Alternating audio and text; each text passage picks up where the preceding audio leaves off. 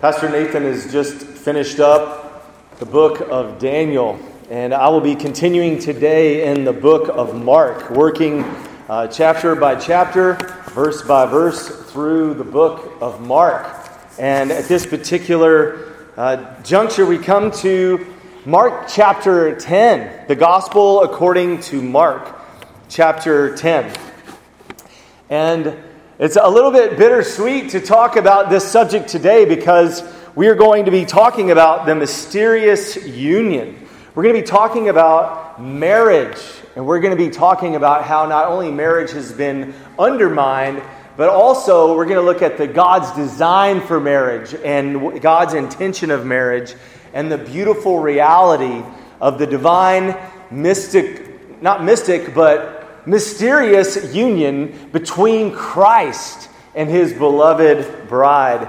And thinking about marriage, thinking about celebrations, I know that we have several couples in here that are on their way to being married, and we are rejoicing with them. We are excited to guide them and to lead them uh, through the process of being married and all those interactions of counsel, which uh, we talk about expectations and the things to look forward to, and the, also the great reminder that you are marrying a sinner, a fellow sinner, one uh, like yourself who is in sin. And as we approach Mark chapter 10, I do uh, I do want to treat this passage with a sensitivity, with a, a, a delicacy, uh, in a delicate way. Because this passage speaks a lot about divorce and the rigors of divorce. We're going to look at the pains of divorce, and I, I know, uh, just looking out at a crowd this big that we are all affected by the rigors and the trauma and the destruction of divorce. It affects all of us.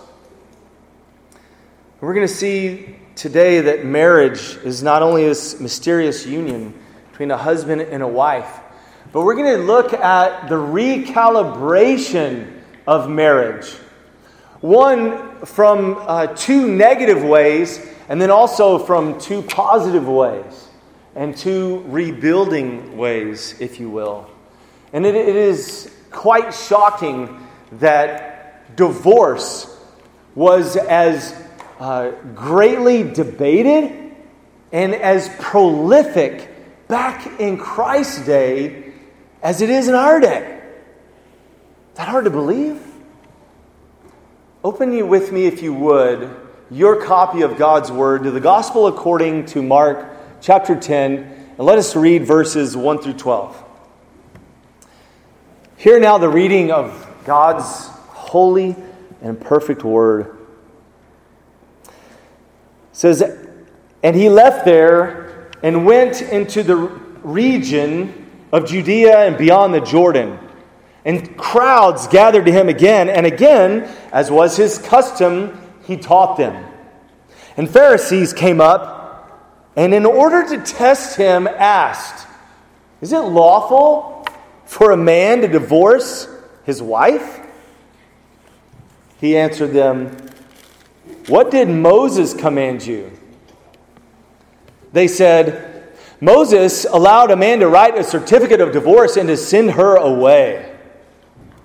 And Jesus said to them, Because of your hardness of heart, he wrote you this commandment. But from the beginning of creation, God made them male and female. Therefore, a man shall leave his father and mother and hold fast to his wife, and the two shall become one flesh. So they are no longer two, but one flesh. What therefore God has joined together, let not man separate. And in the house, the disciples ask him again about this matter.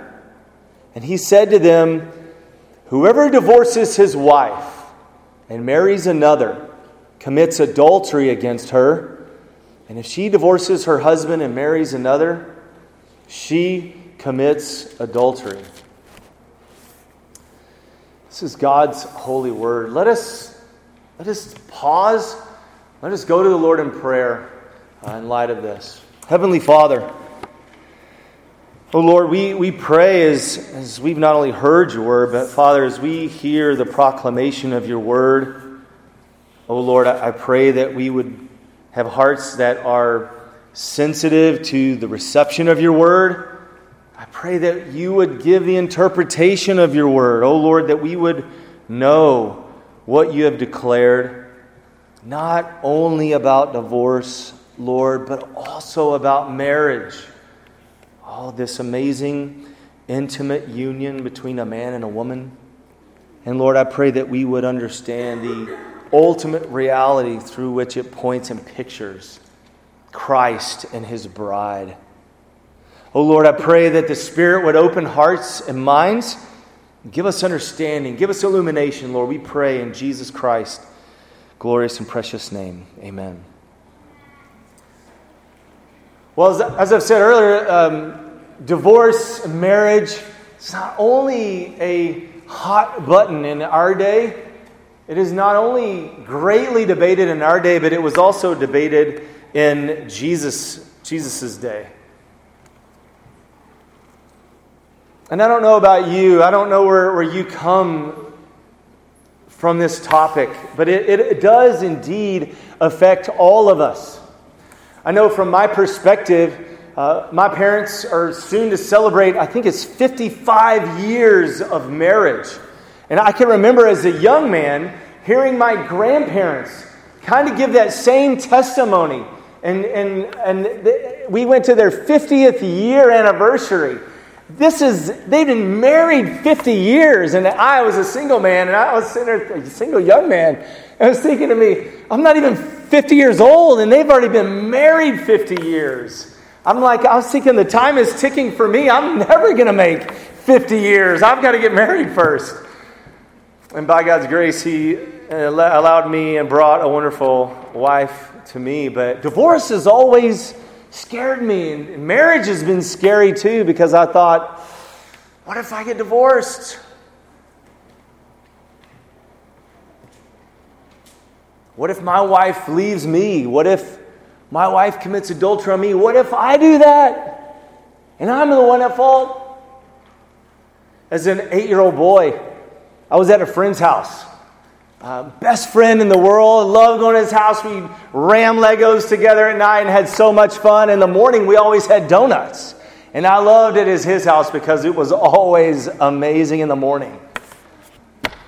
But this particular morning, we woke up and there were no donuts and there was weeping and there was crying, and none of us knew what was going on.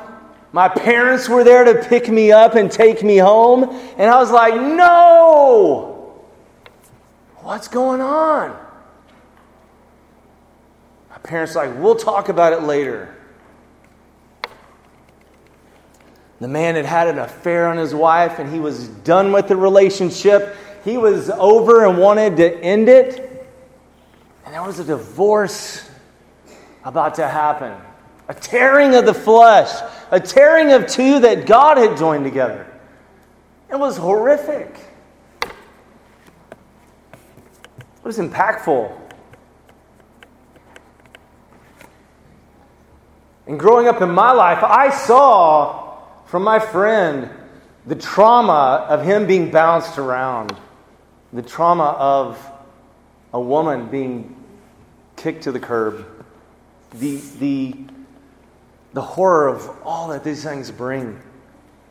And no matter where you are on that, that spectrum, I want you to know, I just want to pause and say that God has sent His Son, the Lord Jesus Christ, to die for sinners for their sins, and that there is forgiveness of sins in Jesus Christ. I want to front load this and let you know that if you are here and you have been divorced, that divorce does not define you. And that divorce is not your identity. Let us look at this text in Mark chapter 10. Look with me, if you would, at verse 1. In this particular chapter, it says in verse 1 that he left there and he went to a region of Judea and beyond the Jordan. Crowds were gathering to him. He had been healing people, he has raised people from the dead. Word was getting out to who he was and what he had done. And it says here in verse 1 as was his custom, he brought the crowds together and he taught them. And beloved, it as it begins from the very beginning, Jesus came, and in his ministry, he came to teach and to preach about the kingdom of God and how uh, he came to preach about the gospel of the kingdom and how people need to repent and believe in the gospel of the kingdom. That's why he came. He didn't come to make everybody's marriage uh, picture perfect. Uh, he didn't come to heal every disease. He didn't come to uh, give people more education, that they might just be smarter people. He didn't come that you might have your best life now. He came to not only preach about the kingdom, uh, but what we're going to see is he came as he's been teaching and telling his disciples, I have come to give my life as a ransom for many. I have come to be rejected by the scribes and the Pharisees of the Jews and to lay my life down like the Lamb of God for sin, for sinners, that you may have everlasting life for all who look to him by faith alone. He's come to proclaim that good news. Notice it says here, he left there. He, he left Capernaum, he left the region of Galilee, and he is on his way down. He, his face is set like flint, and he is going to Jerusalem to be crucified. He's going there on purpose. And as he does, look what it says. He's going to the region of Judea beyond the Jordan. That should stir in our minds like, well, what was going on over there? That is where John the Baptist was, proclaiming, Repent, for the kingdom of God is at hand. It is also meant to draw your attention to, and I think remind you, that John the Baptist was proclaiming, Repent, for the kingdom of God is at hand. And King Herod got word of it who divorced his wife, and he went and he married his brother's wife, which is completely unlawful and wrong and sinful. And John the Baptist had no small voice telling him that. And John the Baptist violently lost his head and was killed, was murdered. So in light of that background, here come the Pharisees who have their mission to not only put Christ to the test, but they hated Jesus. And from chapter 3, we see that they wanted to trap Jesus, they wanted to get Jesus to say something wrong about the law, they wanted to destroy him. Does that just make your mind go, what? These are, these are religious, elite, supposedly pietistic, holy men of God, holy men of the book, want to murder a righteous man. They want to kill him. And it's almost like from this text that they want to do it in a subversive way. They, want, they don't want to get their hands dirty, but they want Herod probably to take care of Jesus in the same way John the Baptist was.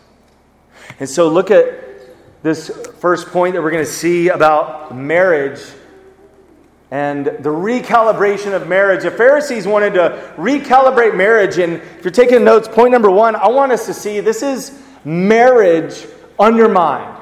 Point number one is marriage undermined. Look at these Pharisees. In verse 2, it says, They came up to him in order to test him. This idea is the same as uh, like to tempt him. They want to they want to test him. They want to incriminate him. They want him to fall. They, they want, they're trying to tempt him. And they ask him a question about the law. And they said, Is it lawful for a man to divorce his wife? So here comes this hotly debated issue. And it's not only like they wanted to get Jesus in trouble with Herod, but also with the crowds, because the crowds loved Jesus. He was healing them, he was feeding them, he was teaching them, he was compassionate on them. He was compassionate even to the Gentiles up in the Decapolis. He was restoring people, he was restoring lepers. So maybe their craftiness, they're like, ah, oh, we'll get the crowd against him because we know where we stand on divorce. And we have a suspicion that Jesus' idea of divorce is going to be pretty high. And here was the debate back then. There were, there were lots of different camps on what the Pharisees and the religious elite believed, but there were largely two camps. And one particular camp was from like a rabbi named Shammai. And he was extremely conservative, and his group was conservative. And they said uh, th- there was only one way that you could get divorced from your wife, and that was because of infidelity.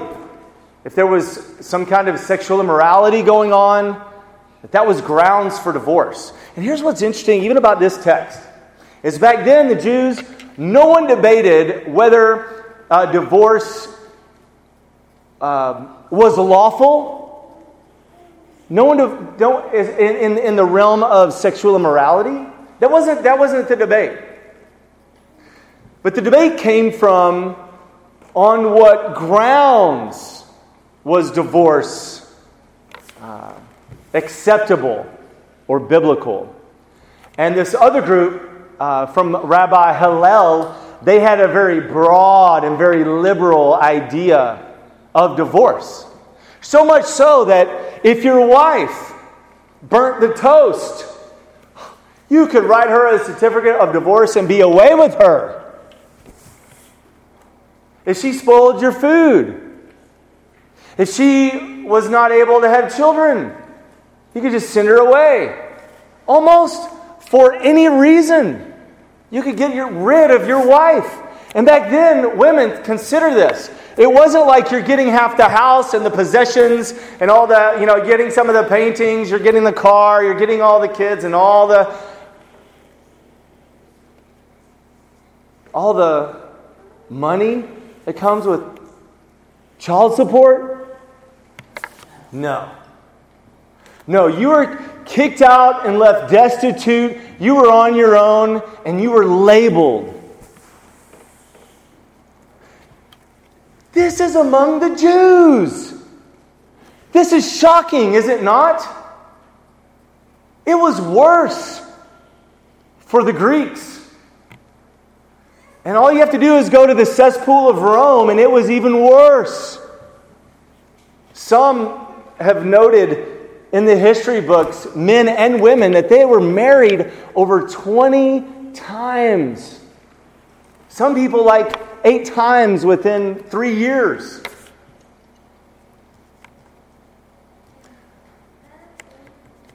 You may have had family that it's like, how many times have they been married? I don't know. I can't even keep track.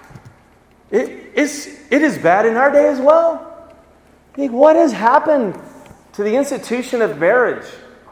What has happened to the degrading of marriage? Well, our own country will redefine marriage between a man, uh, a man and a man? What about a, a man and a child? What about a man and an animal, or a man and a tree, or a man and his possessions? What about a whole group of people? Let's do that. Polygamy. No. No. That is, that is condemned in the scriptures. The Pharisees came, they they too are not only trying to undermine marriage, but they're trying to trap Jesus Christ. They're trying to do away with him. They're trying to get a provision to make marriage like a meat market. You just take and choose and do whatever you want. Beloved, this, this affects us in our day too, and it is just as tragic in our day. I love Jesus. He's so wise. They ask him a question Is it lawful for a man to divorce his wife? And here's point number two as we think about marriage being recalibrated. Point number two is the concession of divorce that divorce was permitted. And Jesus, he answers a question with a question.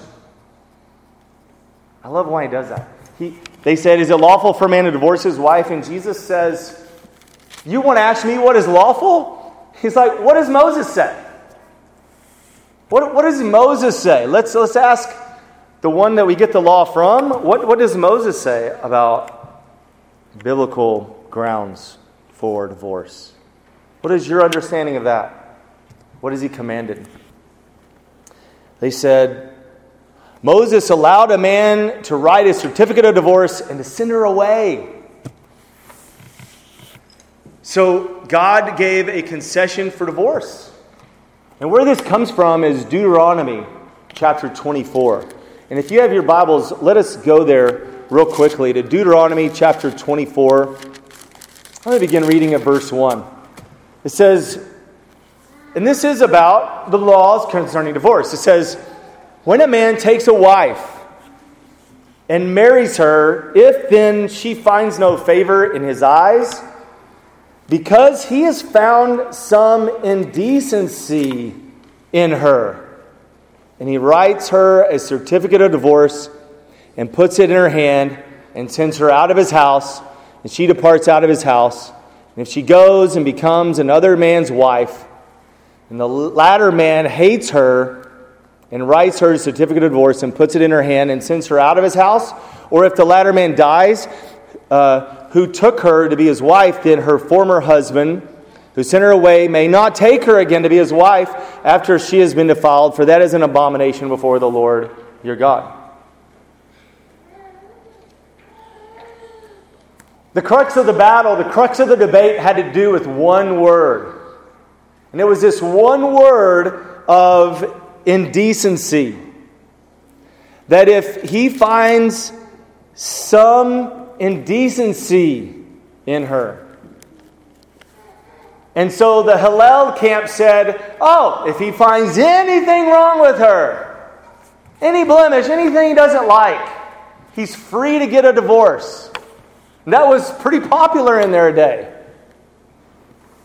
So much so that I think many of the young ladies didn't even want to marry.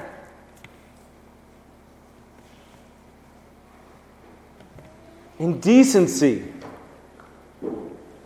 The idea is if we keep reading, the indecency has to do with sexual immorality, it has to do with um, it has to do with nakedness. It has to do, like in chapter 23, uh, it, it refers to this idea of exposing oneself.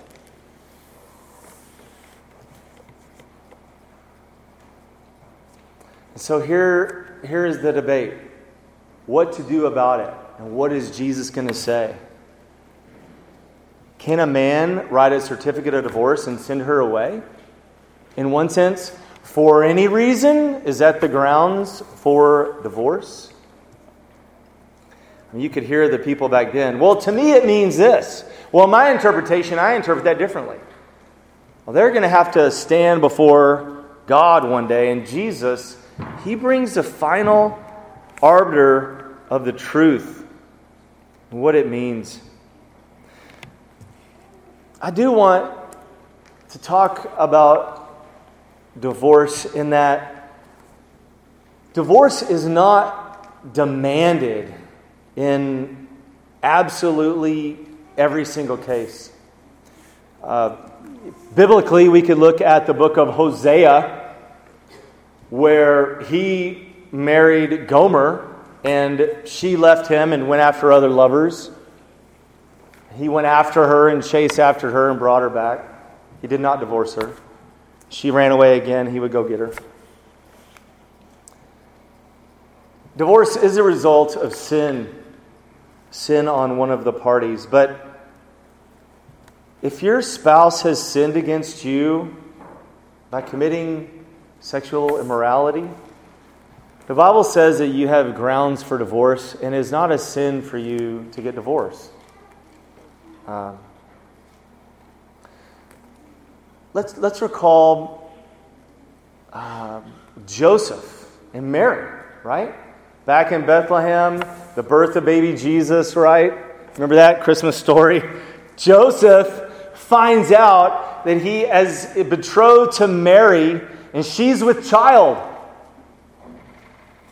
And it says, he, being a righteous man, when he finds that out, he settles it in his mind to divorce her quietly. That is, he didn't want to bring and heap shame upon her, but he said, Well, I will divorce her quietly. And it's called him a righteous man in doing that. But as we know, the angel shows up and tells him, ah, That which is conceived in her is of the Holy Spirit of God. Do not, in one sense, get divorced, right? Um,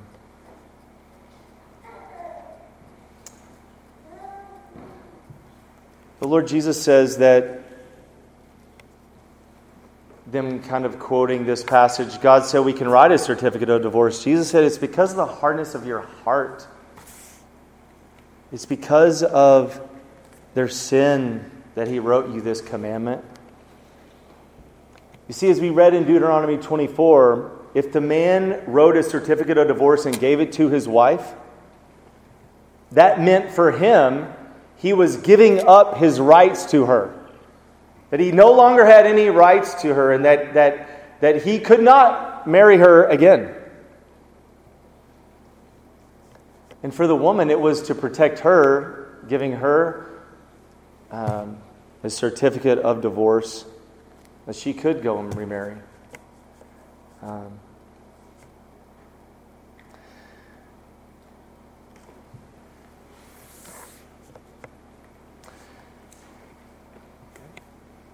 The Pharisees wanted to recalibrate marriage, they wanted to bring it down, they wanted to redefine it. Beloved, praise God, Jesus, consider marriage, he recalibrates it not to divorce in their minds, but he takes them back to the garden. He takes them back to creation.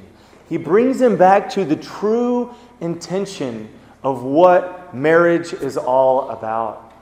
And he says, Yes, God gave you the ability to get divorced because of a hardness of your heart, because of your sin. But look what he says in verse 6. He says, But from the beginning of creation, God made them male and female. And beloved, sadly, in our day, me saying that today is more offensive than divorce. It's more offensive than talking about homosexuality. But to call a man a man and a woman a woman is the most offensive thing that we can say in our day and age. What is a woman? Is that really that hard to describe? Jesus goes back to the garden. He says, beginning from creation. So, from the very foundation, the first foundational human institution was designed by God. So when we think about the recalibration of marriage, point number three is the design of marriage. I want you to take note and put in the design of marriage. The design. It is God's institution, He made it. He designed it. It's not a social construct. It's not for us to define it and re- redescribe it or to say what it is. And Jesus says in verse 7, He says, Therefore, a man shall leave his father and his mother. Notice it doesn't say he shall leave his fathers and his mothers. No. He not, not his father and all of his mothers. Hold fast to his wife. No.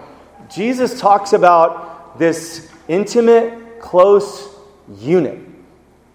The man is to leave his father and his mother.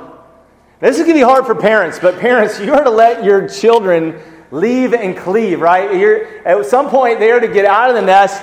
And here's what's so special about marriage is that when that happens, Jesus says, he's quoting Genesis chapter 2, that this leaving and cleaving, cleaving it produces the two into one flesh. And the idea is there's something new here. There's a new family.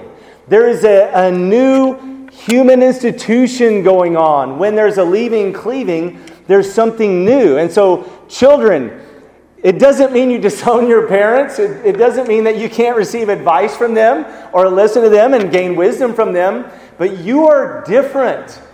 And so, women, you need to, cleave, you need to leave your family and you need to truly cleave your husband. You need to work through things together. You need to seek the wisdom of God together. You're going to make decisions together. It's not that you can't have wisdom from your parents, but ultimately you decide.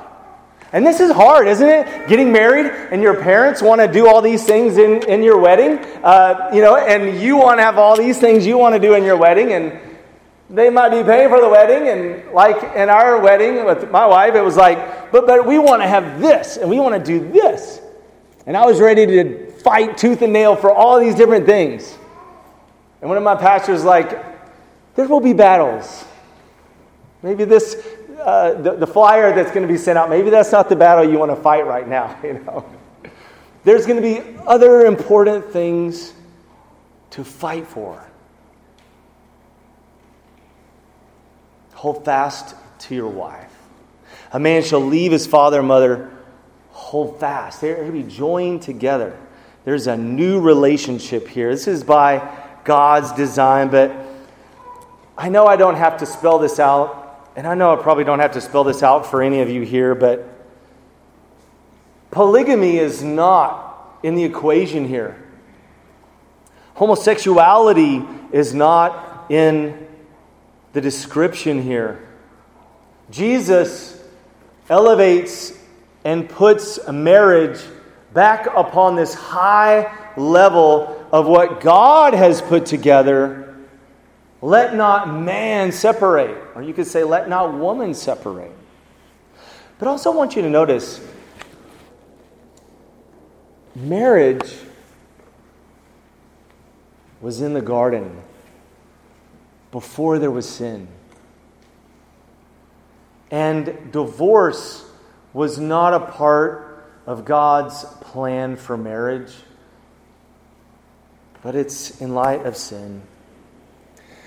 And, beloved, if you're thinking about being married one day, maybe you are married, I do want to just remind you that you are marrying a sinner.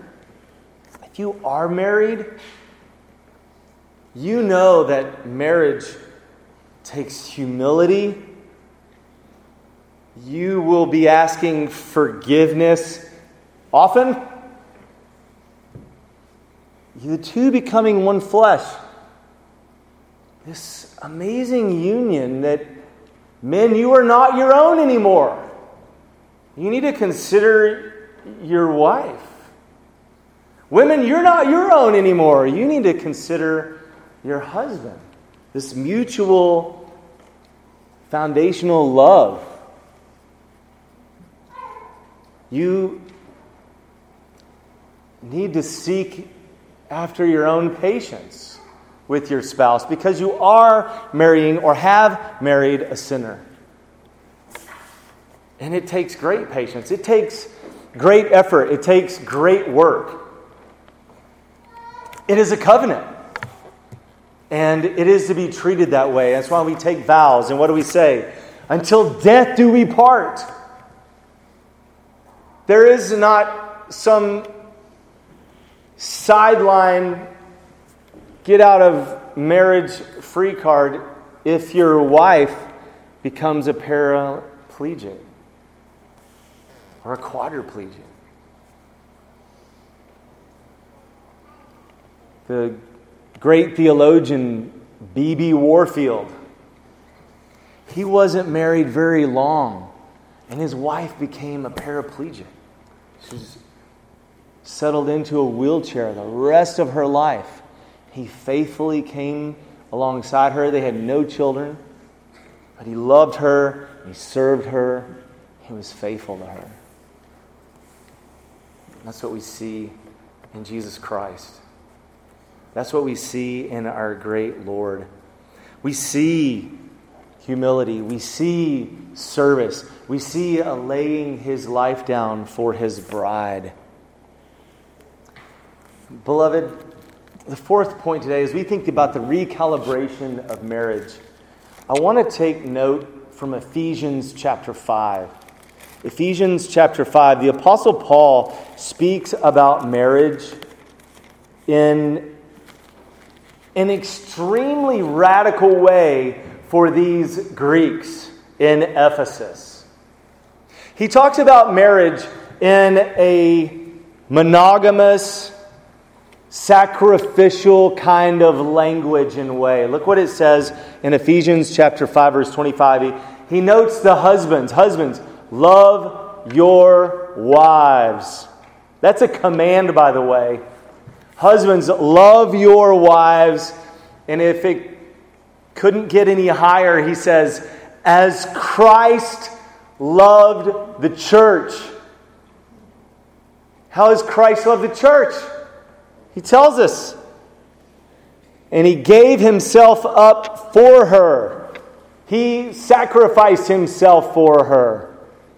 It says that he might sanctify her, having cleansed her by the washing of water with the word, so that he might present the church to himself without spot or wrinkle or any such thing, that she might be holy and without blemish.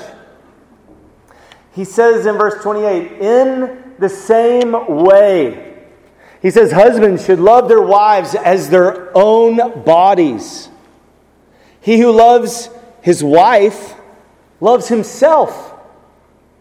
Says, For no one ever hated his own flesh, but nourishes and cherishes it. Take him from the book of Isaiah. Just as Christ does the church, because we are members of his body. And then he quotes Genesis 2 that Jesus quoted earlier And Paul says, Therefore, a man shall leave his father and mother and hold fast to his wife, and the two shall become one flesh. This amazing, mysterious union. Two people becoming one. Is, here is the glory. Here is the pinnacle of the sermon today. This marriage, this mysterious divine union is described ultimately, it points to Christ and his bride, the church.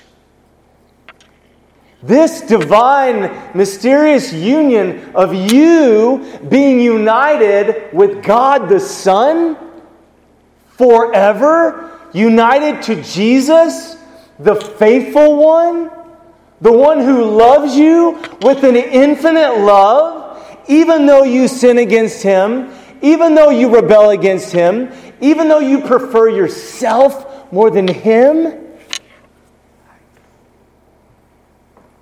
Get so worked up about this. This is so good because, beloved, marriage between a husband and wife in God's plan is pointing to, it is a picture of, and it points to the greater reality of Jesus Christ with the bride. He gives us life through union with Him. Paul says that. He says in verse 32 This mystery of marriage, he is saying, is profound. And he says, as a shocker, and I am saying that it refers to Christ and the church. So, beloved, if you've stood up here and you've gotten married, you are testifying to the world. You are recalibrating the world to understand and to know this union between husband and wife. It's picturing, it's portraying Christ and his bride. One thing else that is important to note that marriage is not just for Christians. Remember, it was it's for all human beings. It goes back to the garden. It goes back to the very beginning. This is what God has instituted for human beings. So, point number four, if, if you're taking notes, this new recalibration of marriage coming from God's holy word is point number four, we need to know it's the divine union between Christ and his bride. The divine union between Christ and his bride. Beloved, we must understand that. We must understand the richness of that and the glory of that, and how that is what the gospel is all about. That the church is wed to Christ. He is our victorious King. Jesus really saves his bride. When you think of this world that we live in and the drama of redemption, all of things in life that we live, God is working out in this world, in this drama of redemption, this huge theater of the world. And that Jesus comes alongside his rebellious bride and he saves her he preserves her. He nourishes her, the church, on the Word, on all those who believe in Christ. He intercedes for her. He feeds her. Cares for her. Christ, our husband, fights for you. He's jealous for you. He will not divorce you. He will not rent you. He will not sell you. He will not kick you out. He cares for you. He loves you with an infinite love. Isn't that glorious? Beloved, this is, this is amazing.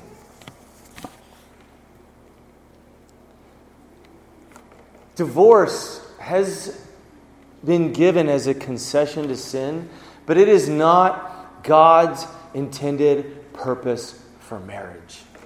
There is grace in those that have sinned in that way. There is forgiveness in Jesus Christ. At the end of this particular passage, Jesus brings along his disciples and he brings them into this house and he notes them. He says, it says, In the house, the disciples asked him about this matter. And they, he said to them, Whoever divorces his wife and marries another commits adultery against her. And on that face value, you just go, Whoa, guilt, sin, it's bad. I think when we consider a parallel account of Matthew chapter 19, Jesus says, Whoever divorces his wife because of sexual immorality, uh, that, that he gives a, a concession on, and the spouse has committed sexual immorality, that he gives a concession to divorce in light of that. And that really wasn't debated in that day, and that's why I think Mark doesn't include it here. But I think in this broad way that the Pharisees were trying to couch divorce, getting divorced for any reason, I think we need to read this particular section of Scripture in that way. And I want you to hear it like that and listen to this. So if we read it where it says, Whoever divorces his wife in the assumption of for any reason, note it's and marries another commits adultery. And the idea is if you divorce your wife for any reason or that is on biblical, uh, unbiblical grounds for any reason, and you go and marry someone else, Jesus says that's committing adultery. And likewise, if she does the same thing, she's committing adultery.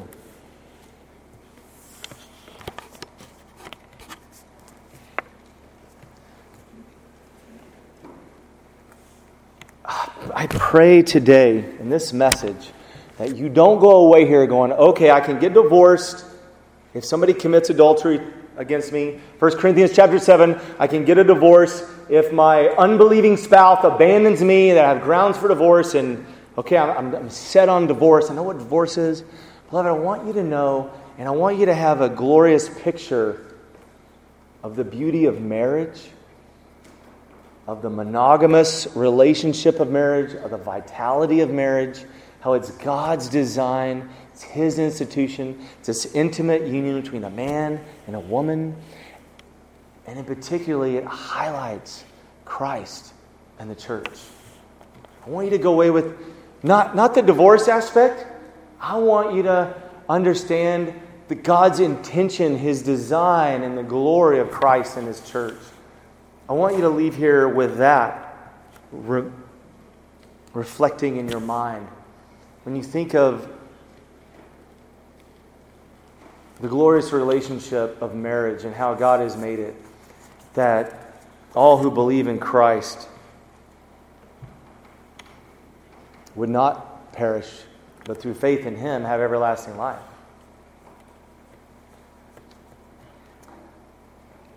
I know as many couples that have struggled and wrestled with this, there is nuance on every side.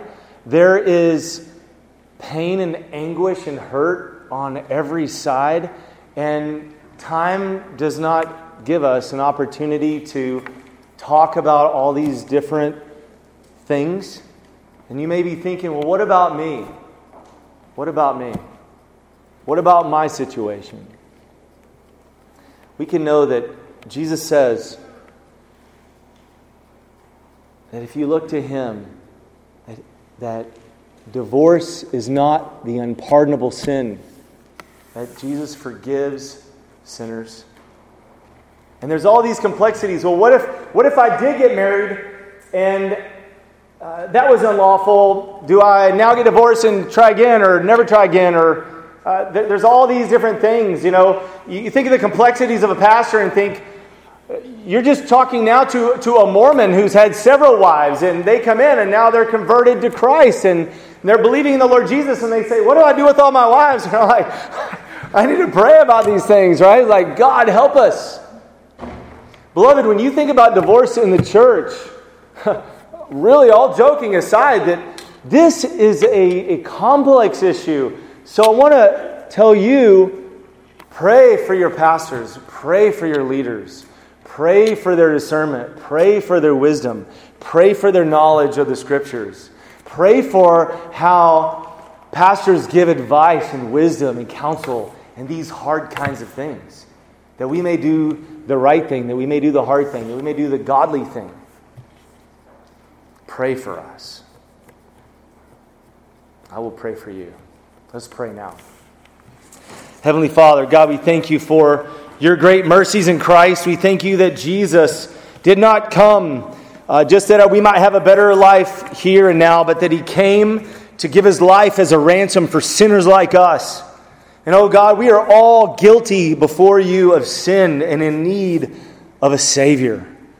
And Lord, I pray that the gospel would ring true today in our hearts and minds. And I pray, Father, that as we think about Jesus Christ, the faithful one, the glorious one, the perfectly righteous one, that He is our bridegroom. He is our salvation. He is our wisdom by faith in Him alone.